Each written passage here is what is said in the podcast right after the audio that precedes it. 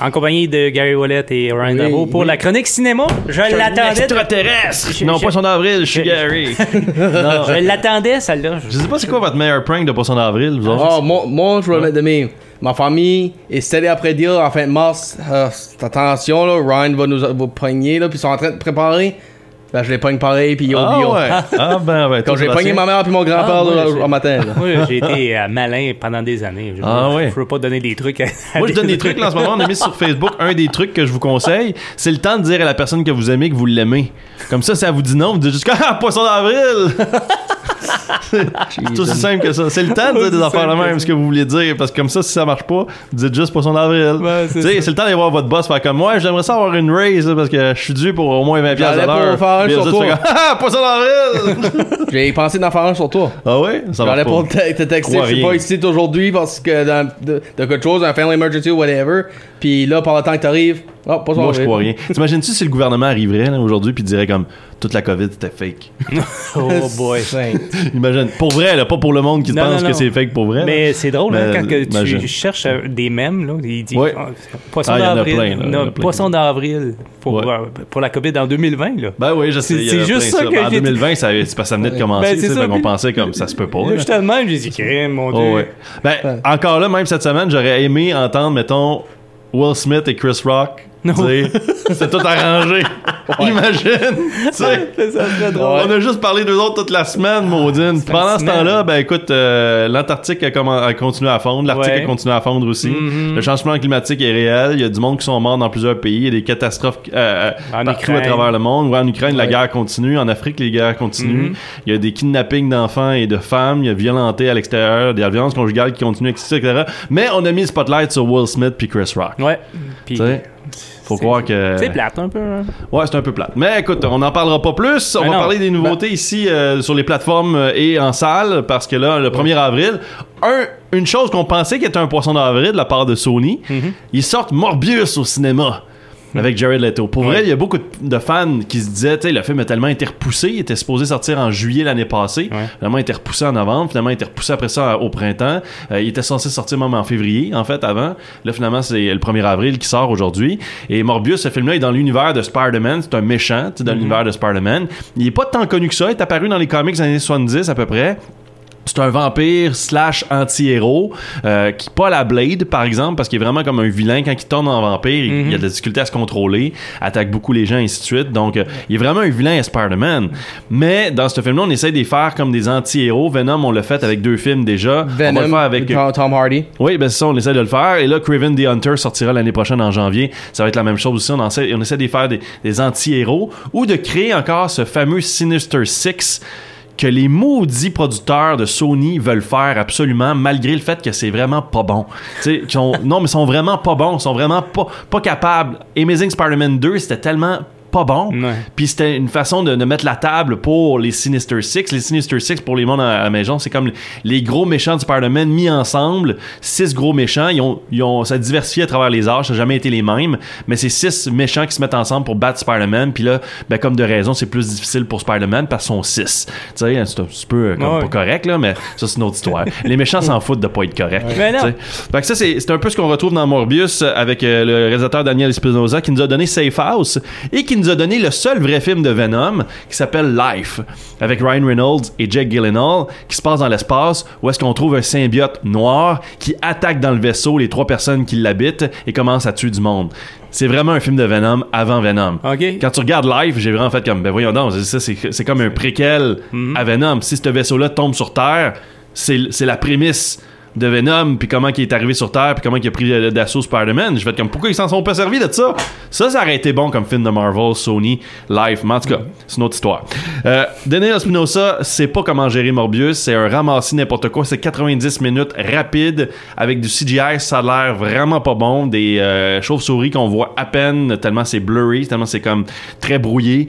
Euh, le jeu de Jared Leto, on le comprend pas à travers le film. Les critiques ramassent Morbius comme ça se peut pas.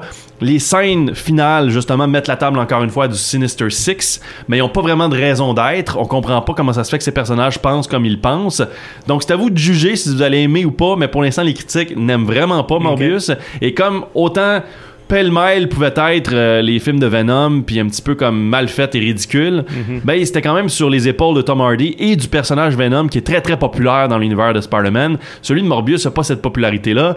Et Jared Leto, ben il y a des bons puis des mauvais films. Tu sais, des fois on comprend pas trop qu'est-ce qu'il choisit de faire. Le Joker dans DC est comme très mal aimé quand même dans l'univers de Jared Leto. Si là. je me trompe pas, c'est le chanteur 30 Seconds to Mars. Aussi, aussi. Donc, c'est ça. On comprend pas trop Jared Leto, là. Tu sais, qu'est-ce que tu veux faire de ta vie? Tu sais, puis il a gagné un Oscar pour euh, Dallas ouais. Buyers Club. Non, c'est ainsi ça. de suite. Tu sais, je veux dire, le, le gars, il, il a, il a du talent. Il a du Mais on talent, dirait qu'il est de- dans un mood de je m'en foutisme. Ouais, mais il joue des fois un peu à l'extrême. Oui, ben lui a joué à l'extrême, même dans sa vie privée, Ouais. euh, en annonçant sa retraite plusieurs fois, en disant que qu'il était autre chose qu'il était. Ouais. Pendant plusieurs années, c'est comme retiré de la vie hollywoodienne, il est revenu, ainsi de suite. C'est un peu un lui et euh, le, le- le Joaquin Phoenix, c'est Ouais. comme les bad boys actuels euh, d'Hollywood, un petit peu qui s'amusent à, à niaiser à droite et à gauche. Mais là, Morbius, c'est au cinéma. On prétend que Sony euh, s'attend à une ouverture dans les 30 millions de dollars. Il y a du monde qui disent que ça pourrait faire 40 à 50 millions de dollars. Parce que même médiocre, ça fait de l'argent. Venom a fait énormément d'argent malgré le fait que les critiques le ramassaient. Mais comme je le dis, la popularité de Tom Hardy et de Venom pouvait aider à ce niveau-là. C'est ce qu'on retrouve au cinéma. Donc, c'est disponible au cinéma North Shore cette fin de semaine avec The Batman et The Lost City. The Lost City devrait retraiter d'environ 40% en termes de box-office et faire 18 millions environ au box-office à sa deuxième semaine. Ce qui ferait en sorte que ce film-là devrait euh, atteindre éventuellement le 100 millions de dollars quand même pour une comédie romantique.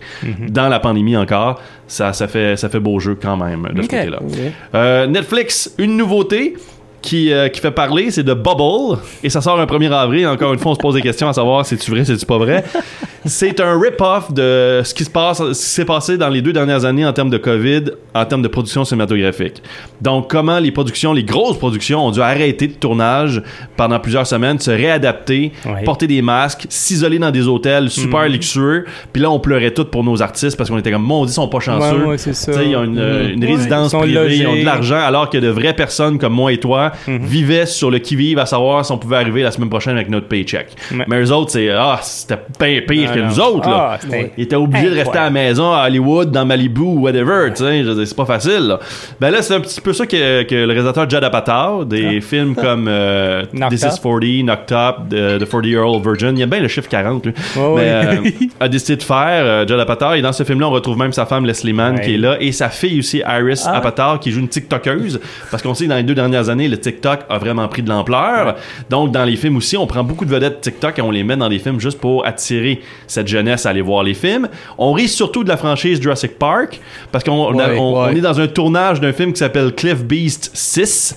Donc, on est dans le tour- tournage de Ju- Jurassic World Dominion. C'était le sixième film de la Ouais. franchise. Et lui a été très touché par la pandémie. Ça a été retardé en termes de tournage, tout ça.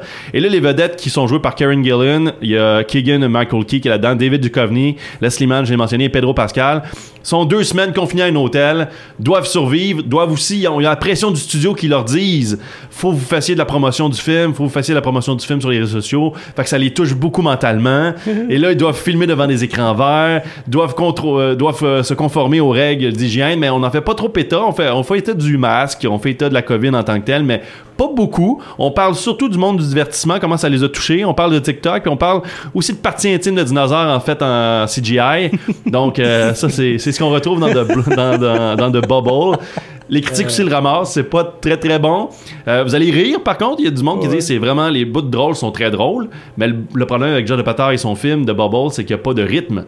Donc par- pendant un long moment on s'ennuie et là tout d'un coup on va rire et celle qui ressort le plus du lot selon la plupart des, des critiques que j'ai lues, c'est Iris Apatow la jeune fille qui a le plus de, bon, de bonnes lignes Mhm. dans le film de Bubble. C'est sur Netflix, disponible maintenant. Et l'autre euh, nouveauté qui est sortie sur l'une des plateformes qui s'appelle Prime, c'est Moonfall de Roland Emmerich. Alors, euh, c'est sorti au cinéma au mois de février, mais maintenant, c'est en disponible sur la plateforme numérique avec Halle Berry, Patrick Wilson, Donald, Donald Sutherland.